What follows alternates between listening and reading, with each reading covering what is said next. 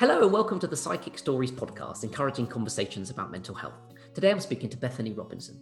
Bethany is a teacher, mental health advocate, CrossFit athlete, weightlifter, and recruit on season five of the T V programme S A S: Who Dares Wins. Bethany, good morning. How are you? Hiya, I'm good, thank you. Good. Live from Cornwall. Yeah. Snowing there? Cornwall at the moment. Say again. Snowy Cornwall. Very snowy. It's a little bit snowy here. It is freezing. And I hear you've just come back from a CrossFit workout. Yes, literally, like in the last half an hour. Exhausting. Yeah. Vomiting on the floor. Yeah, well, not actual vomit. Like, I was close. Just bile. Like six rounds of really bad intervals. So I'm just like, you know, yeah. And I've got tape on my on my fingers because I've got, I like wore all the skin off the side of my fingers in the workout. Honestly, honestly, how you do CrossFit is beyond me. Um, so the goal of today is to have an open and honest conversation about your mental health journey, to get some yeah. insight into the tools and techniques that have helped you and are available and accessible to other people. By discussing your journey, we hope to share and normalise conversations about mental health, as often people are, are definitely not alone in these experiences. Does that sound good? Yeah. Cool. Um, well, first things first, uh, very easy. Would love to hear more about your mental health journey.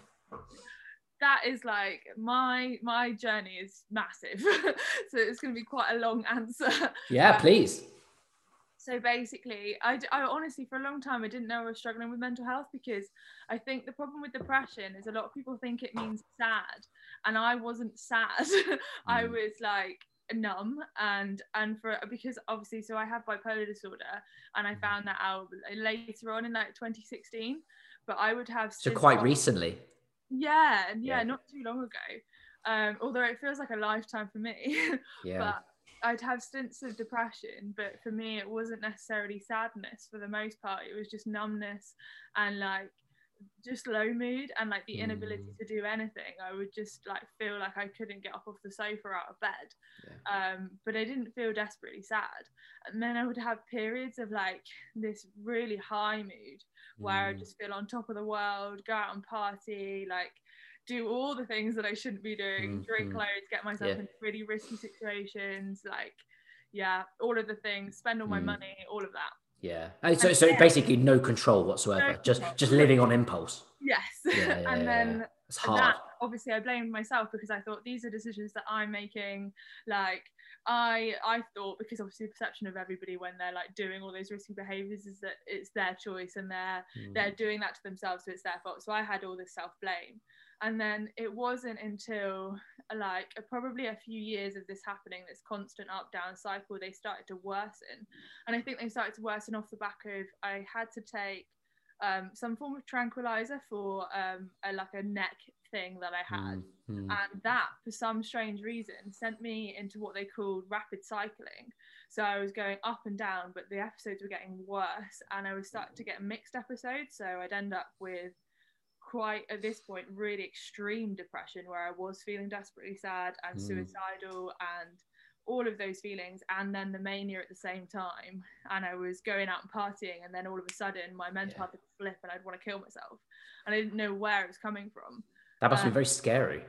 Absolutely terrifying. So yeah, and I had like two two proper suicidal episodes, one where I tried to throw myself in front of a train, which was the first time I really, really, I know it seems mad, but that's when mm. I realised there was something wrong and that I needed to do something. But again, yeah. after that, I was so depressed that I, I didn't have the energy to do anything about it. I got um, restrained by the police and sent home with my mum and mm. told off. And they also like told my mum off, like, we're not babysitters. You need to like keep your daughter inside or whatever. And they thought I was on drugs. Yeah. I wasn't on drugs. I yeah. was manic. mm. um, yeah and then and, and and that particular, you know, like you said, that attempt on the train, like that that's a traumatic episode, like, and yeah, it's and it was shut and I couldn't get through it though, so it wasn't like I actually threw myself in front of a train. I was just having these feelings and experiences, and someone had called the police as they were worried about me. hmm. I was there, but I I didn't do it. But I mean, but but it, it, it, even if you if you even if you don't do it, like, it's still traumatic. And yeah. then, like you said, the next day, ref- reflecting on it, not be able to get off the couch. I mean, no wonder. Like, that must be an extremely difficult time. And and was this, were you at, at this time, because because now you're involved in a lot of exercise, weightlifting, CrossFit. W- were you doing that then? So it was. So so there was a transition point where where where where your life changed. Yeah, so I was so overweight. I was about eighteen stone probably mm. at that point. Um, like, I loved sport when I was a kid, but I went to do an art degree, and I've always had this conflict between art and sport in my life. Mm. And um, art had taken over, and I just lost sport completely. Yeah, I think honestly that was the start of my mental health starting to decline, because I'd always needed it. And then, um, yeah, so I was overweight. So that balance, that balance yeah, was really needed no for your head. It was all completely off. Yeah. And then um, it wasn't that first suicidal episode that did it. It was the second one um, where I ended up then um, under the care of the mental health team. Mm. And one of the first things that they told me was that I could, oh no, it wasn't the first thing. They tried to medicate me with loads of stuff first, obviously. Mm. But mm. then after a while, when I was like, all these medications are not working, some of them are making me worse, some of them are making me better, but then it's temporary. And they were like, well, while we're waiting to find something that works for you, you could try and do some lifestyle changes and like, see if you can like balance out your eating, get into a sport, sleep like seven to nine hours, no more, no less though. And all those little things. And mm. I was like, great, like this is what I needed, something that I can do. Like, I now feel empowered that I can have some effect on my mental health. Mm. Went away, did that. Three months later, when I came back, my appointment was, because obviously twelve week waiting list or whatever. Yeah, it's um, a long time. And that's half the issue, right?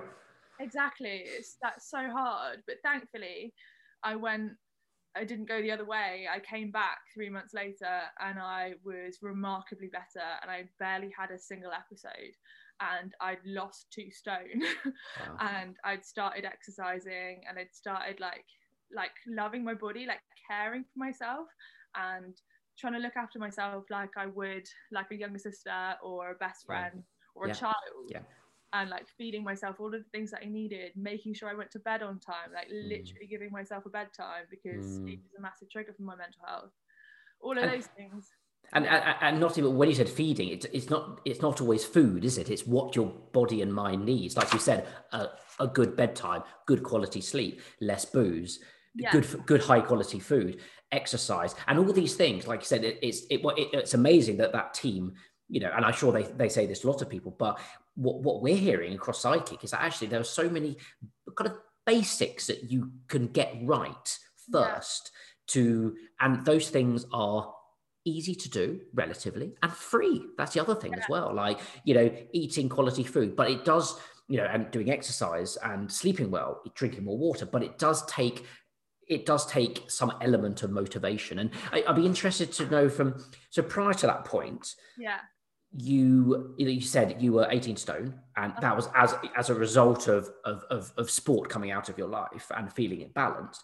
But then as soon as someone said to you, this is what to do, you just switched round. And then six weeks or twelve weeks later, you said you lost, you know, dropped two stone, you're exercising, you feel more healthy, and mental health feels better. Like, did you need that someone to say that? Or, yeah. you know, and, and I think the question is, why couldn't you have done that before? And I don't mean to say that in a harsh way, because I've certainly, you know, I've certainly had my experience of ballooning up and down, and it's yeah. hard to do it. So what, what was what was about that that moment that said, I'm going to do this now? It's a lot of a lot of things collided in one single month, I think. Mm. I had, um, I've also struggled with eating disorders. So I've had body dysmorphia since I was a teenager, and bulimia I struggled with for quite a long time. Mm. And I knew that was something that it was getting worse and worse. I needed to sort that out. So obviously with the bipolar di- diagnosis also came the eating disorder diagnosis. And I knew that that was something that I had to work on. I really like took it upon myself. I had no other resort. Like, I was suicidal. Like, my life had yeah. ended in my head. So yeah. I was complete rock bottom, and I'm like, I have to own this. Like, this is yeah. I either get better or I die. Like, there are no other, there's no other choices. So I educated myself on nutrition, and I looked up loads of YouTube videos, loads of people that had lost weight themselves, and loads of people that had got back to health from eating disorders. And Um, and I learned about calories, and I learned about macros, and I learned about fitness and how to like fuel your body so that you can get better, all those things. And then, and also my sister um, helped me start weightlifting, and I, that was something that I, I'd never tried. Mm. And they had like a home gym, and she did some like deadlifts and squats before. And her husband now is, um, he was an S and C coach at the time, and he does okay. a lot of weightlifting. They all do CrossFit together with me now. But yeah, they got me into the gym, and it was like a couple of weeks before that, they told me you need to make some lifestyle changes. And I knew at that point I had to do that, but I didn't know how I was going to do that. Mm. So then that came at the right moment, and I started seeing these videos of like Obese to Beast. You can look him up, he's quite good. Mm-hmm. He's lost a huge amount of weight, and I saw his before photos as where I was, and mm. I'm like, well, it's possible. And I figured out how he did it, and then all of these things just came together, and then that's that's what I did. So I didn't have all that information before. I didn't have a sport that I really enjoyed, and then yeah. that moment I did. And yeah, they just it was just a happy accident. Yeah, I started seeing this like positive like upward spiral.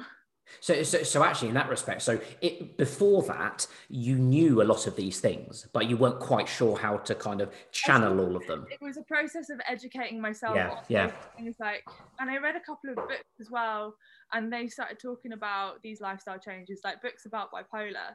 But I, I just, I've always liked to educate myself. Like, I've got a load of qualifications. Obviously, I've got a PhD and a degree. Yeah. I love reading books. And I just feel like knowledge is power, and knowledge has helped me do so many things in my life. And obviously yeah. my degree is in making stuff, and I learn everything that I can about a certain material, like the temperature it melts at, like mm. how you can pour it, how you can cast it, all those things. So I just mm. applied my love of knowledge and learning to what I had to do with my body to change my life mm. at that time. So I didn't really know those things, but I learn those things yeah in a very short space of time. but, but but it's amazing. And I it, and it, it sounds like you, did you apply that level of, I suppose, when you have those you had those manic episodes, yeah do you apply that level of kind of, in some respects, energy and enthusiasm, and just dive into, and actually when you yeah. when you apply mania, we had a bit of an up, upward swing of mania. yeah I was going to say, yeah. I mean, it, it, it's a it's a very good thing when you apply mania to self-care, doesn't it? Yeah. Because then you turn into like some, you know, Greek goddess, you know what I mean? Yeah. Completely pure in every way. And and I suppose as well, it's everything's self-reinforcing, isn't it? So when you start to feel better, you kind of think, oh, hold on, I'm not going to go back to what I was doing. And it yeah. sounds like a lot of those kind of patterns and habits in your head probably were quite broken quite quickly. Yeah. Or or did, or did they linger? As well, this is what's so mad about it. It's because I'm so obsessed with this like cycle of self-improvement. I'm yeah. still fixing loads of other things that have been going yeah. wrong in my life for so long. Like yeah. even in the last couple of months, like I've made huge steps to sort of fix, like, as you say, broken patterns and things yeah. that, like, because I've got, obviously on S A S I talked about my history with abusive relationships, and that mm. has had a huge impact on me, and that yeah. probably played quite a big part into why my mental health got so bad, because I felt worthless and like yeah. it, like I was embarrassing and hard to be around and difficult and all this sort of stuff. And I hadn't realized until recently, since my new boyfriend who yeah and obviously who gives you a feeling of self-worth, yeah and he's yeah. really emotionally aware as well, and obviously works in a mental health school like me, so kind of really understands mental health and mm. all the ins and outs, and has taught me that I'm not difficult, and I'm actually really easy to be around, and all of these things that I believed about myself because of these horrible relationships are actually not true. mm. So I've started to now recognize that. I've started to tackle those thoughts when they come into my head. I've started to notice yeah. notice all those intrusive thoughts and go, no, that's not true, because he doesn't think that, they don't think that.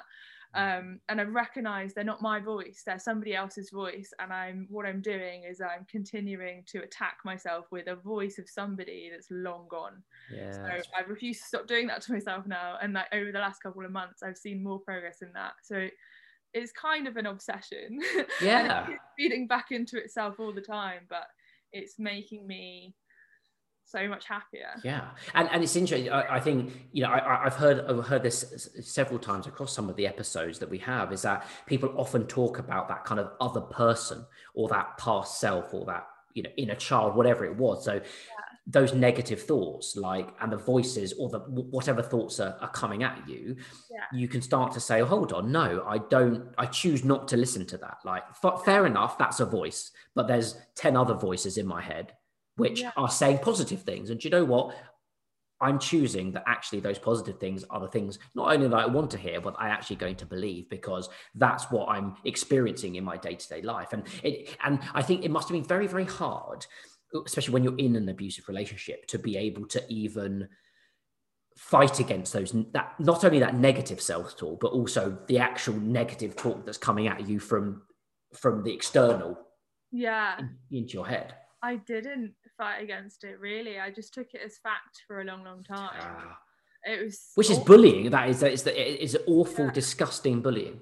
Mm-hmm. But I had, I had no, and this is why I started talking about it more recently, because I had no knowledge of what an abusive relationship looks like. Yeah. And honestly, from childhood, my models of relationships weren't that great, because I'd mm. been surrounded by like kind of volatile models of relationships. So I assumed that that's what love was. Yeah. And when that came into my life, like stability looked boring to me, and that volatile stuff looked like love. So that's what I kept going for. Oh, and I felt like I didn't deserve the like calm, like supportive, like exactly what I have now. I felt yeah. like I didn't deserve it, and I wasn't worthy of it. And I was wrong. but but I, I suppose I suppose rightly said, like you didn't deserve, like you didn't think you deserved it, but you also didn't recognise. You, you thought it was boring.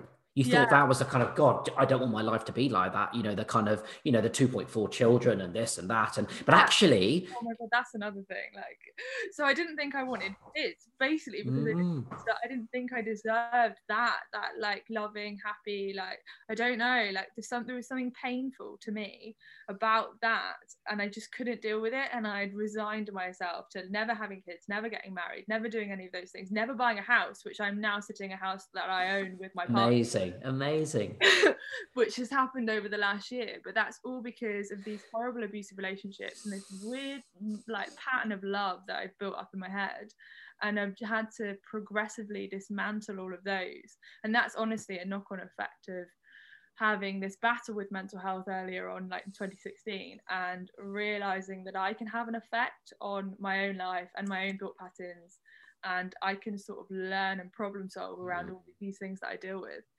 And also, it's not that you, you only, you have a choice to participate in that. Like, you are the only one who can actually change it. It may, it's your life, isn't it? And it, it comes down to that question, you know, like you said, you know, especially when you were, you, you said you, you, you're struggling with suicidal thoughts. It's like, do I want to live or die? Okay, I choose to live. Okay, how do I want to live? Do I want to live like I've been living, or in terms of like, you know, suffering abusive relationships? Um, or do I make a choice to say, okay, well, it's going to be very hard to disentangle myself with not only the thoughts, but the relationships themselves. Because, you know, you know, I don't have experience of being in an abusive relationship, but it, it's, you know, from what I understand, it's horrendous. And disentangling yourself from that, especially if you st- stay living in the same area with the same friends, it's very difficult. Yeah. So changing your life to that degree takes a lot of courage and a lot of motivation, yeah. which it sounds like you have applied in, in spades. Yeah, that is what's difficult as well, as people around you are yeah. you being in a certain way, and you changing can be very hard for people.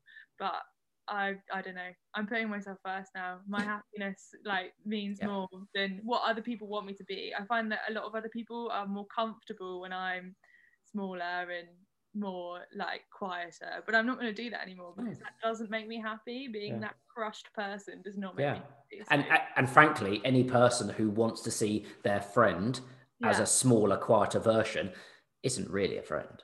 Yeah.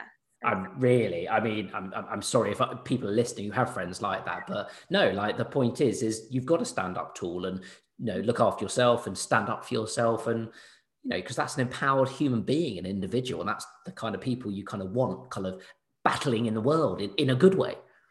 And this is why it's so important to talk about all of this, because me back then, I would not have realised that that is what I was supposed to feel. I thought, yeah. I don't know, I thought I was supposed to be this way that I was, and I was supposed to stay small and mm-hmm. judge myself on all of the actions that I did and the things that I wore and any of the choices I made, like but no, like no. I don't know where I want to be. And yeah. it's, you talk about the, the like, when I was suicidal, there's a thing that I did. I like thought about, I pretended to myself that in that moment where I was suicidal, that I had killed myself, and then it, that was the point. And the rest of my life, I got to choose what I did with it.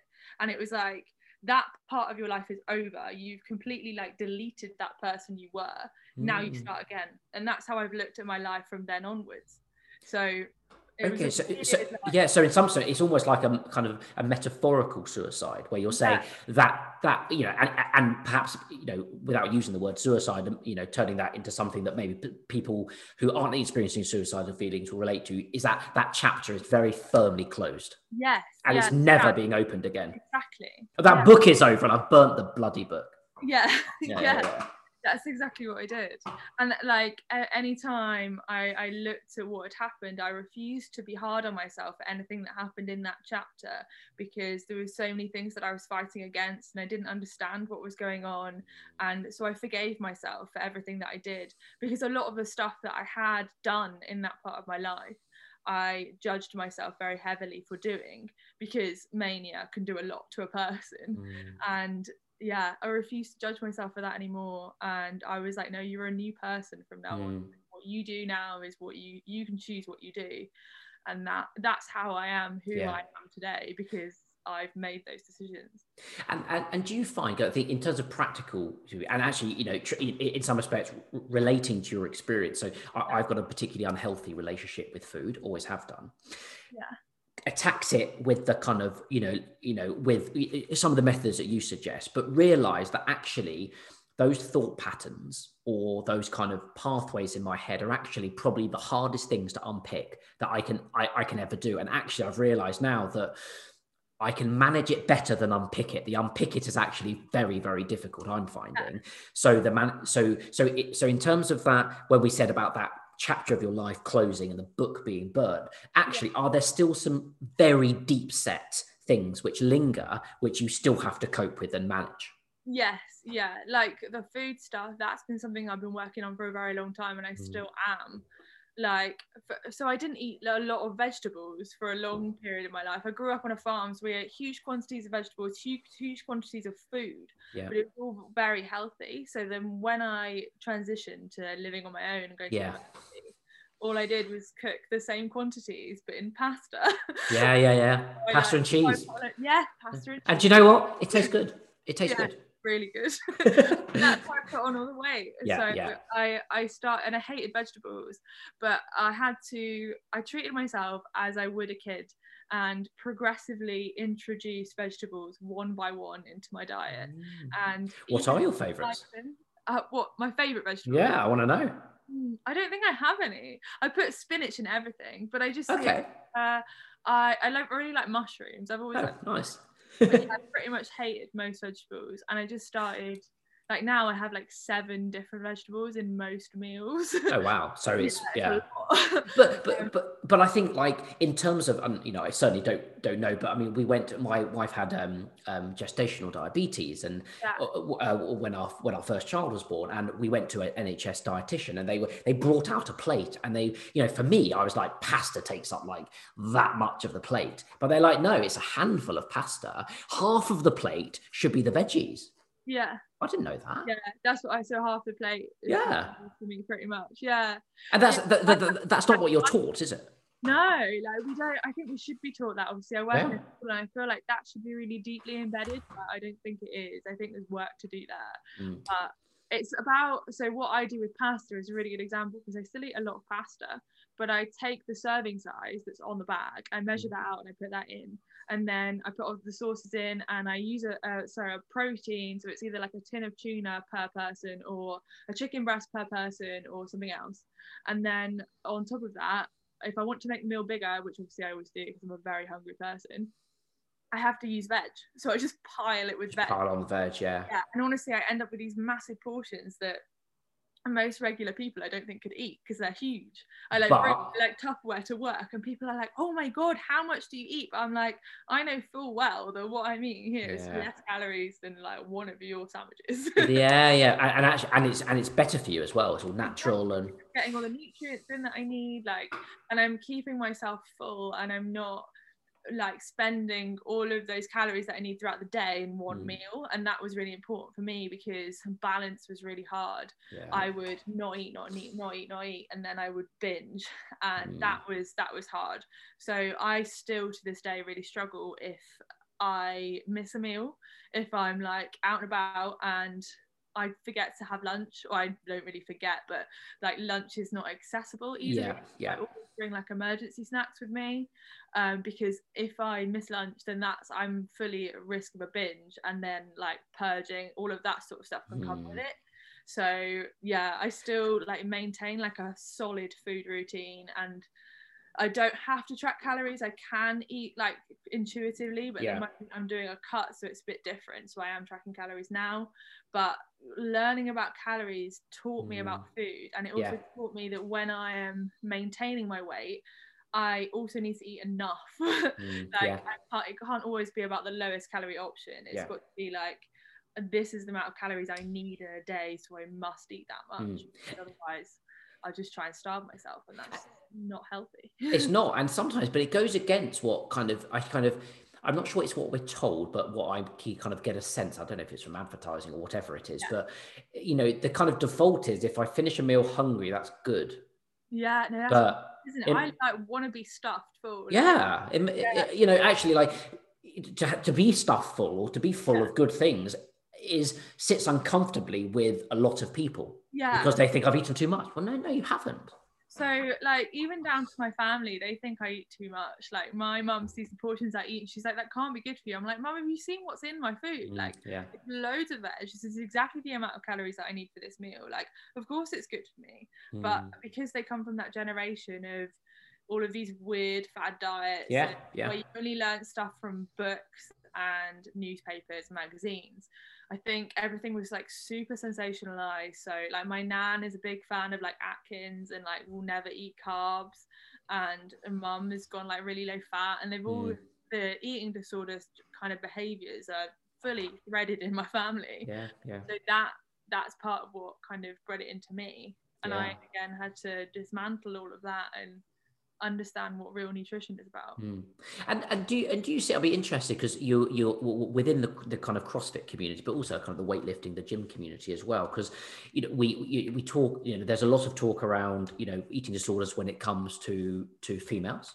Yeah. Less so with males, although there is more now. We had Freddie Flintoff come out, you know, a year ago, which I couldn't believe when I heard, saying he struggled with an eating disorder. Yeah. I mean, what an what an amazing thing to come out and say. Do you find within that community that there are a lot of there there are a lot of men men blokes you know who actually you think actually have very similar patterns of behaviours and frankly have undiagnosed e- eating disorders? Yeah, there are there definitely are some, but I think it is slightly less common in men because they are more brought up to like eat to fuel yourself, and they're always like sporty. Like I feel like men in schools, like they were always taught to be sporty and or, like celebrated when you like eat enough when you right. eat. Or that's like, interesting, yeah. Got a great appetite, but if a girl's got a great appetite, which was me, that's a bad thing. So I think it's a good point.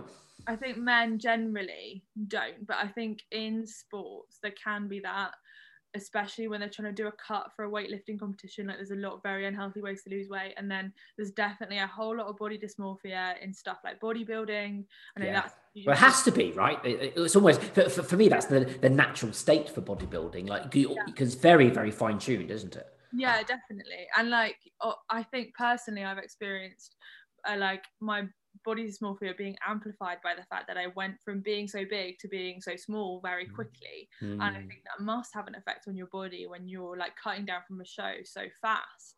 I don't really know that much about it though, but I know there's mm. definitely there's definitely those issues. And then in CrossFit, maybe if there are eating disorders, it's more towards the kind of orthorexia. So there's um, definitely a lot of food rules that go on, and especially in like early CrossFit, there was a lot of like paleo and like the zone diet and okay. not eating like processed carbs. But I think now with like Matt Fraser being like the top guy and has been for so long, and you can like look up exactly what he eats because his wife posts all of his meals, and he's eating like cinnamon swirls and like pies, and he doesn't skimp on carbs. So I think that is a good thing. There's like that encourages people to eat enough, and he was like smashing tubs of Ben and Jerry's in his yeah. first year when he won it. So yeah. And and if if anyone hasn't watched CrossFit, and you know I am not a CrossFitter, but my wife and I love the CrossFit Games documentaries. Watch Matt Fraser. One, he's got a hell of a personality, but secondly, the stuff that guy can do, and also you know, Tia Toomey. Yeah, she's the, amazing. Uh, the stuff that these. You know, the, you know, the part of your CrossFit community that these people do. It is yeah. staggering. Like, well, and my, Tara Saunders. Like, she's quite okay. small, but she lifts such heavy weights. Like, it's insane. And her legs are so big. And I think part of, like, seeing, like, CrossFit females that are more muscular, I think that's helped women be more empowered to want to be strong and, yeah, like, yeah, I want to have legs like Tara, like, that kind of thing. Yeah, and it's certainly, I, I've certainly no, noticed over the last, I suppose, like twenty years, yeah, a trend, a trend which is away from very thin to actually to very athletic and very yeah. muscular as well. Lots yeah. of abs, lots of legs, you know, lots of arms and upper body. And actually that kind of balancing out seems to be, you know, it, it, like you said, there, there, there's, a, there's, a, there's a view and an emphasis and perception of we are strong. We yeah. are we are strong people, which is amazing. Yeah. I had like a huge thing about my legs when I was younger. Like, I hated them. I remember really vividly, I used to try and not like let my legs sit down on a chair because they'd like squish outwards. Mm. I remember like trying so hard not to do that because I didn't want them to look fat. Mm. And then like when I got into weightlifting, they were like, big legs is cool. And yeah, strong, strong base. Yeah. And I'm like super proud of my huge quads, but I never would have thought that. And I've got massive calves as well. I've always had massive calves. Mm. And like, people are like envious of having big calves. I've yeah. never, I literally, I had, I wanted to cut them off when I was a kid. I was like, can like, can you get like calf removal? Yeah. And nobody explained to me you actually need calves to like cut, to like walk to and walk, yeah, yeah, and do stuff. And I'm like good at jumping. Like I yeah. couldn't do weightlift without calves. Yeah, yeah, yeah. Yeah, like, yeah, it's mad to know that that's kind of admired now. And I wish I'd had that. I wish I'd seen women from CrossFit when I was a teenager. Yeah. I think that might tackled the body dysmorphia a bit better. And do you find that as a teacher now and working, are you in primary or secondary? Uh, it's both. I work in a school, so it's uh, primary and secondary. And secondary, so the whole, so the whole age range up until like, like different ages in the mm. same group, and yeah. And do you find though, are you, so some of the, the, you know, a lot of the wisdom that you're you're you're you're you're talking about now that you've learned only in the last few years, are you starting to, you know, support the young, you know, those younger kids and younger generation, almost as if like how you would want to have been supported back then to kind of love themselves and celebrate themselves and support themselves? Yeah, I think I'm in a really good position as an art teacher where we can, I definitely say to my students all the time, like, in this room you can be who you are, you don't need to be ashamed of who you are. And like in the last couple of weeks I had a scenario with that where a kid was like really into something that he was quite ashamed of being into, and I'm like, mm. no, like you do whatever you want to do. If you're into that, that's fine. Like within this room, make art about whatever you want to. Mm. But I think outside of art it, it's hard to have an impact because I can't say anything about the like fitness side of things or like the food because I'm an art teacher, and I don't think, I would like to be listened to a little bit more maybe, right, about and say like kids need to learn about healthy eating because I really believe that. And I also believe that sport should be super inclusive and we mm. should be helping kids find something that they enjoy, not just celebrating the kids that are like good at football or whatever. Yeah. It should be, I, I feel like fitness and nutrition should all be about health in schools, but I yeah. feel like I can't have an impact on that because I'm an art teacher. So but, but, but the thing is it's, but but but, but, but yeah but it's amazing, but the fact that you even need, need bring that up suggests that in the schools that, not necessarily that you're working at, but schools in general, that isn't a focus. And yeah. I mean, frankly, they've been saying this for like, you know, you know, what you've been saying, you know, what you said about, you know, making sport more inclusive, having healthy eating, having, you know, you know, uh, understanding, you know, basic emotional skills, empathy, et cetera. Like this is stuff they, you know, we've been talking about for ten years, you know, or more. And I know that a lot of schools are starting to do that, but the fact that you're even saying it, I mean, suggests that actually, you know, there's a lot of work to be done. It's all on the side still. Yeah. Yeah. That is true. I think that's the real key into like tackling all of this, all of the issues with eating disorders and mental health in general, actually, because I think a lot of people find better mental health through fitness. And yeah, I think if we can help those kids that try and get a sick note for P E every week yeah. to find something that they enjoy doing, yeah. that yeah. could really tackle like the mental health crisis. Yeah, absolutely. And frankly, there is a crisis. You don't need the pandemic. You didn't need the pandemic for there to be a crisis. The crisis was here. Yeah, exactly. You know, yeah. the pandemic has exacerbated the crisis, but yeah. when the pandemic starts to ease, there's still going to be a crisis. And the fact is, is given all of our kids, well, okay, the majority will go through mainstream education or alternate provision or mental health support services. That is a perfect funnel for these very, like you said, very basic life skills, for that knowledge yeah. to be imparted so that people can start to take control of their own lives, right? Definitely. I think this is another reason why it's so important. And I'm always thinking of like the young, like men and women seeing my post, the teenagers seeing my post, because mm. I think social media can be so powerful, but it can also be so negative. Yeah. A lot of the mental health of the, like the younger, the kids can be caused by social media and self-comparison and mm. the really awful stuff that we've seen on TikTok lately, like the A four challenge where like girls are trying to be thinner than an A four piece of paper. Like that stuff is insane. Yeah. And I think the way we tackle that is we have to also tackle it with social media, because mm. I think adults, I think there's a lot of, there's a issue at the moment with maybe adults and teachers and just people saying, I don't understand social media, so I'm just going to let them do whatever they want to do on that mm. platform. And like, no, like we need to be in there. We need yeah. to see what they're looking at yeah. and tackle it head on, because if we don't do that, their mental health is going to get worse and worse. Yeah. And I feel like there's too much fear around what they're doing on social media. And there's all of these like unregulated platforms now, like Discord, where you can post anything and share anything. Yeah. And like TikTok can be so toxic. And then, yeah, there needs to be more transparency. Like the parents need to be able to know what these kids yeah are.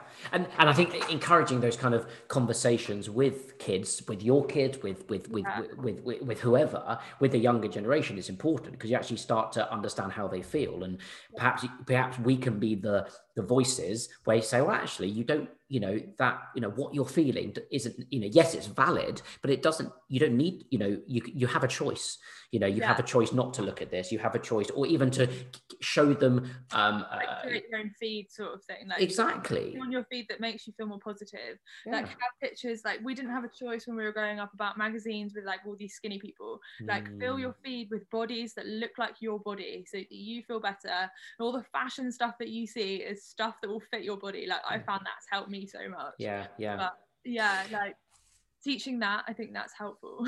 so so a question on that. So when you do that, I assume that, especially if, if, you, if you're a public figure, public profiles, that there are people out there known as trolls.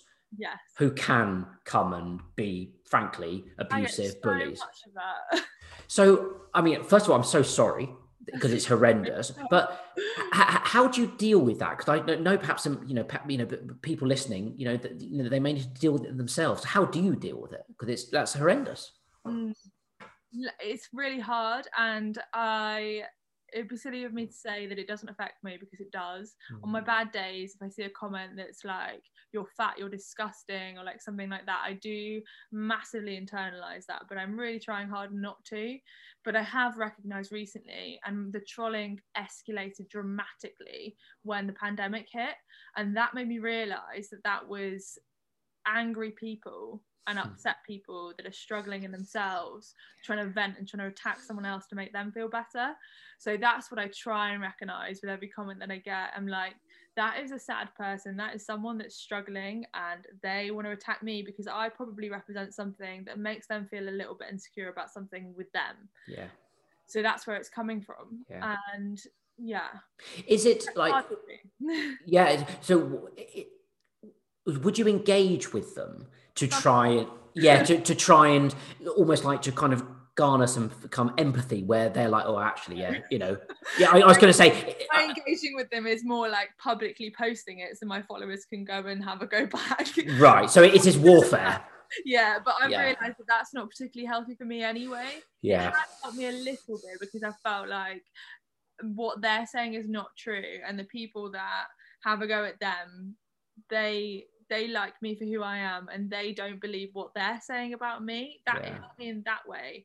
But when I realised that that person that's commenting is probably somebody that is struggling, I'm like, maybe that mm. is kind of fueling them too. It's kind yeah. of, I think that's what they're seeking. They're seeking arguments and something yeah. that, I don't know, like, fighting, they're tr- that they're fighting with people. But like you said, it's motivated by something, something, yeah. something insecure within themselves. And and and, and do you find that? Because I'm interested, like if, if you were to advise some of your, you know, you know, some of your kids who are saying, I've got this feed and I want to post this or whatever, like, you know, to, how's best to engage? Is it best to ignore? Is it best to, like you said, like work, you know, talk about it, talk about how you're feeling with it. And like you say, acknowledge that that person who's actually saying that horrible thing actually is probably very sad with them, with themselves. Yeah. So I'm still figuring out, to be honest, but my current strategy is to delete any negativity. Yeah. Yeah. And I've also- So take control of it. Yeah, because yeah. I'm like, my attitude now, and I learned this off somebody else actually, she's called Chloe, and she's she's amazing, she's a fashion blogger, but I did a podcast with her actually recently, and she was saying that it's, she was like, it's my platform, and I get to choose who gets to view it, and she actually, um, her platform is for females that want to dress up in whatever they want to dress, and she is like a mid-sized girl, and she gets a lot of hate from people, men that are like, that's not attractive, I don't find you attractive, and she's like, my platform's for women. Yeah. So what she does, and I don't know if you'll agree with this or not, but she doesn't allow men to follow her. Yeah. She'll, like, if she sees a man following her, she's like, no, like she'll like block him or make him yeah. unfollow her or whatever. But it's her choice, right? Yeah, it's yeah. her feet, and she's like, I know who my platform's for, and I don't want them on my platform either because they're like eyeing me up or because they're going to say something horrible. So yeah, yeah. I'm reserving my platform for women, and that's that's my choice. And I was like, shit, like that's, maybe I need to do that. Yeah, but yeah. Not, not to that extent, because my platform is for anybody really. But if there's people being negative, I have every right to be like, my platform's not mm, for you. Yeah. If you want to be like that, I get to remove you because this is what, this is my platform. Yeah. And yeah. So that's now what I do with my YouTube, and I do it with my yeah. Instagram. And I turned off all of my comments for everybody that wasn't following me. Yes. Yeah. Which I found really helpful. And I've also blocked loads of keywords like fat and disgusting. I've blocked the vomit emoji, like okay. everything. and and it's awesome to know as well that, you know, these the social media platforms allow you to do that as well. But yeah. it's, I mean, frankly, I, I I didn't I didn't know. Say again. Someone from Instagram messaged me because they saw me that they saw that I was ah. getting all this hate, and they were like, "You do you know you can do this?" And they talked me through it, and I'm oh, so that's brilliant. Grateful they did that. But yeah. But I mean, that's amazing. I mean, I certainly didn't know that. And the fact is that anyone listening, you, you know, you can do that. You can take control. And it seems like the, the you know, the, the, the, the running theme of our chat today is about taking control and actually, but then in order to take control, you need to have that confidence or a burst of confidence, even if it's for two days yeah. to I make love, those changes. I love the whole, I don't know where I got that from. I think it was... oh, there's a TED talk that is like, you have to like fake confidence or fake bravery for ten seconds. And I took that into my life and like ran with it. And it's how I got yes. into a CrossFit gym. It's how I've done a lot of things, but it's just like, it's taking that first step, isn't it? Yeah. And then it, you kind of like roll with it after that. So I used to do like a fair amount of public speaking, and I was terrified. I don't know why I signed up for it, but it was, I knew it was something I wanted to do. And obviously it's something I do more now. Yeah. But I was always shaking and so nervous. And I'm like, just be brave for ten seconds, just walk through that door and say the first couple of words. Mm. And then after that, I was fine. And it's happened, that's happened in job interviews. It's happened with YouTube videos. It's happened yeah. with everything. So, and it, it's it's funny, it's like, I, whenever you start to do either public speaking or uh, a job interview or a test or whatever, especially involving people, as you approach that door, metaphorically speaking, if it's over Zoom, whatever it is, yeah. this, the, the the negative self-talk starts going, I'm not good enough, I'm, you know, blah, blah, blah, blah, blah, blah, blah, blah. Actually, you take that step through. Actually, what you're doing is almost taking a step over that self-talk, and you're getting out on that stage and realizing that people here are not to, not here to, to, you know, everyone in the audience isn't a troll. They're yeah. here. They're, they're here to they want to they listen to you. Who I am really like most yeah. of like they probably don't even care. Like, yeah, but but yeah, but they're yeah, but they're here because they're interested in something. Yeah. They're not here to judge. You know, my my mum always said that. You know, I was in a very very amateur band, and I got so nervous before going out on stage, and I was a drummer, so I was at the back anyway. And she said to me, she goes, "Everyone here is all your friends and family. We don't want you to fail." I was like, "Oh, fair point." and, and but to me it was judgment, every wrong s- stick movement. Yeah, I would think yeah. that yeah I was like thinking the whole room hates me. Yeah they're all about to leave, and like, but it's not the case. And you've got, there's so much going on in there, which you do need to start to really kind of process. And like you said, that journey of kind of self, you know, uh, that transformation, kind of self-discovery is really important. Yeah, it is. Like, I, I have a bit of clutter when I'm anxious, mm. and I started to kid myself into the fact that it's gone, and it hasn't gone, actually. Yeah. Like, I thought it'd gone, because what I do is I sort of bulldoze it when it happens. And like, I'll go, and then I just keep going, and, it, yeah. and it, I don't think anybody really notices, but I've noticed that it's not gone, because when I go back to edit my videos, I still have a stutter, yeah. and I edit out the stutter, and I'm like, oh my god, like this whole time it's still been there. I've just but, stopped noticing it. I think the reason I'm laughing is because I, I I have something similar, and and it does come, and the bulldozing, I love the bulldozing, because for me it amplifies it. So if I'm studying on a B, and let's say I'm using the word bulldozer, I kind of go bulldozer, and it's kind of like. Yeah. It's kind of like, you know, I've literally burst through that door. I need to learn you how you maybe calmly step no, through that, that door. Well. And my face scrunches up. I'm like, mm. No, I, I I amp up the energy after I've said it. I like I just use it as like, oh, I feel this energetic. It's really like teaching, because it really grabs their attention. But yeah, I bet. um, one thing I wanted to ask was um, about the. So it sounds like what, where you've come from is from a life of, of like you said, of imbalance and neg- and negativity. External, yeah. internal, and you've come to a place where you've got a much better balance. It seems like you've got a lot more things that nourish your mind and soul, yeah. in your life. Um, what when things do, because I assume it's not all plain sailing, and there you do have bad days. Like, what tools and tips and techniques help you along your way? Oh my god, so much. Um, so at the moment I am actually getting counselling, because I've got I've got P T S D, which is something that I'm also really struggling with. I feel like I've got so many labels, but labels, I hate people that hate labels. It's diagnoses help you figure out what's going on so you yeah. can tackle it. Yeah. That's what I think.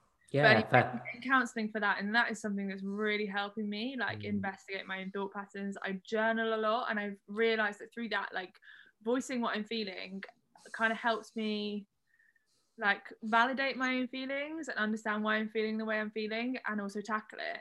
Um, but I was so uncomfortable with my own feelings to begin with. Like mm. before, in fact, the pandemic has changed me, because I was one of those people that kept myself busy all the time, because I was so scared that if I stopped, I would just, like, this flood of feelings would come mm. over me, and I had to stop. And that did happen. and Yeah, and then that was the start of this journey. The, the P T S D got worse and worse, yeah. and I started seeking all of this help, and the counselling has helped me through that. And then I've also started trying to seek like really calming activities, so things that make me feel good. Like I drink herbal tea, like yeah. I stretch. I try and make my environment really nice and warming and cozy, colourful as well. We were talking about earlier as well. Yeah, so like obviously I've moved house, and I'm looking. Ignore the blue behind me, that is going to change, but we're ignore the red behind me.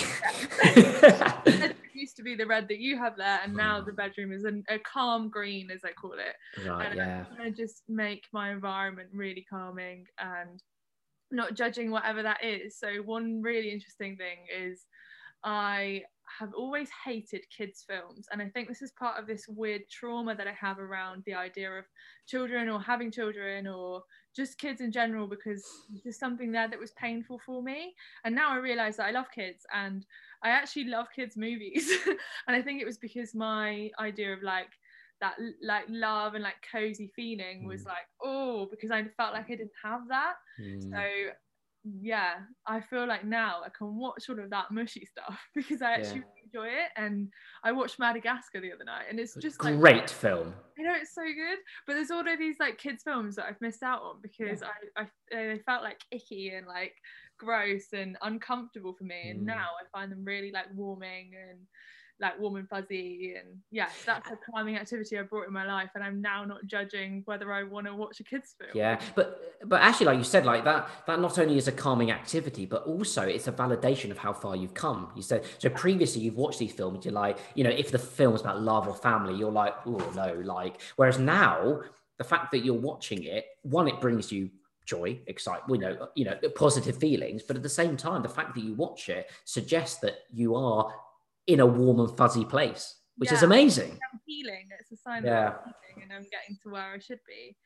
Yeah, It's mad. Yeah. It's been such a huge journey, and and weirdly the pandemic has been a huge part of that, but mm. I'm kind of thankful that I had that time. I had to let all those feelings flood in, because yeah. now I can deal with my own feelings. Yeah, but but honestly one of the most helpful things. I do it all the time. Yeah. And is any particular type of journaling? Because we on our on, on our app, which we'll yeah. talk we'll talk a little bit about at the end, you know, yeah. there's choices of gratitude journaling, just, you know, talking about your day. We've got a journaling program. Is there anything particular that worked for you in terms of that journaling? Literally, I just start with the words I feel like, and then mm. dump everything, because I feel like I can't, sometimes I struggle to work out what's going on unless I write it or say it. Mm. So yeah, at the moment that's what it is. I have so many different kinds of journals. I do have like a journal that's supposed to be more positive, but yeah. I have I, this is something I'm going to tackle because I know it's an issue, but I have a problem with gratitude journaling. Okay. And I think it's one of those things that feels icky for me, yeah. but also I think it's the issue with like toxic positivity. And I feel like mm. if I go into that, I might try and shame myself into being positive about stuff when I feel negative. And mm. I don't want to do that. I want to validate my feelings. So Good I don't point. want to go, oh, you have all these positive things in your life, so you've got yeah. no reason to be sad. Like, stop being sad because you should be grateful. Mm. That's how I feel that I would do it. So at the moment, that's not something yeah. I can do. But I, it's something I need to tackle because it can be helpful. It, it can be, but also at the same time, it's the acknowledgement that there are a lot of kind of tools and techniques for mental health that can help people, but not all of them work for everyone. Like like you said, gratitude journaling is popular for some people, but for you it doesn't work. That's cool, that doesn't matter. Yeah. Like, you know, some people like meditation, some people find it boring. I tried that recently. Yeah. Do you like, like it? Yes, um, yeah. some of it. Yeah. Like, some of it was like uncomfortable, and I had some times where it was really bad. And I had like one night where I just had this wave of feelings overtake me, and I left feeling, feeling like really negative. But the majority of the time, it's really calmed me down. And I found like the kind of body scan one, and the like one where you just focus on your breathing, but don't con- try and control your breathing. And I mainly do it before I go to sleep. That's really helpful. Um, I've also discovered, have you heard of A S M R? Hold on, AS, hold on. Is that it's the that- sensory... Yeah, where like, you where you look at some, hold it's visual and sent and audio, isn't it? Yeah, well, it's mostly audio, so it's yeah. like uh, some people, I don't really understand it very well, but people that have it, you feel like a tingle, like a yes, yes, down your neck when they play certain sounds. I have that anyway. I didn't really know what it was, so I googled it. I was like, "What is A S M R? It sounds really weird." Yeah, what's the video on it, and they were like, "We're gonna find out if you have A S M R." So. Anyway, they played this stuff, and I'm like, oh my god, this is really calming. I am tingling everywhere. Yeah, my neck's tingling, I feel really sleepy. Yeah. And then I just found like, uh, no, I was just looking for something that would help me sleep, because I like, I really like a good wind down routine, because sleep is something that's really important to me mm. for my mental health. And um, one of them popped up, it was like A S M R wind down sleep music, and I'm like, play. The dream. Oh my god, literally, I was like, I'll just listen to it while I'm like journaling. And uh, my boyfriend came upstairs, and I'd fallen asleep oh. with my pen and my journal in my hand. Yeah, I am feeling. Yeah,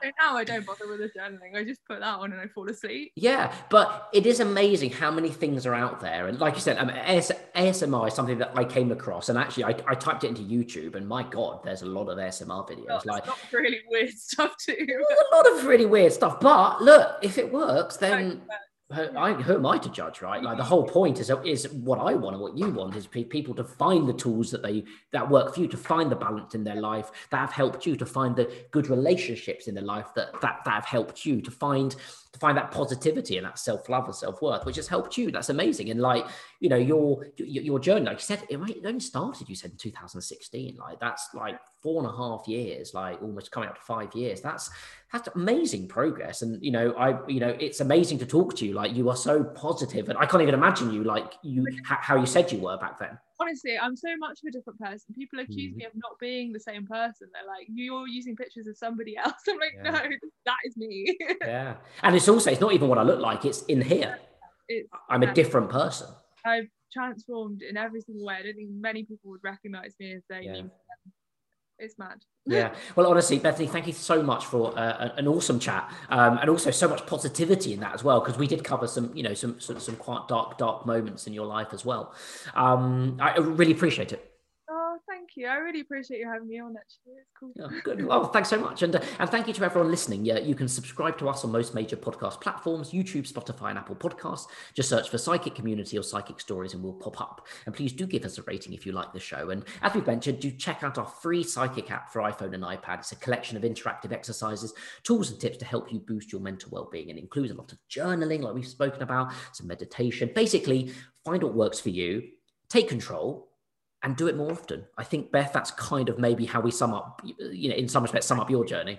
Yeah, definitely. Um, so uh, the app enables you to build your own personalized wellbeing toolkit to help you deal with life's ups and downs. Just go to our website, w w w dot sidekick dot org dot u k, and click the download now button in the header to take you to the App Store.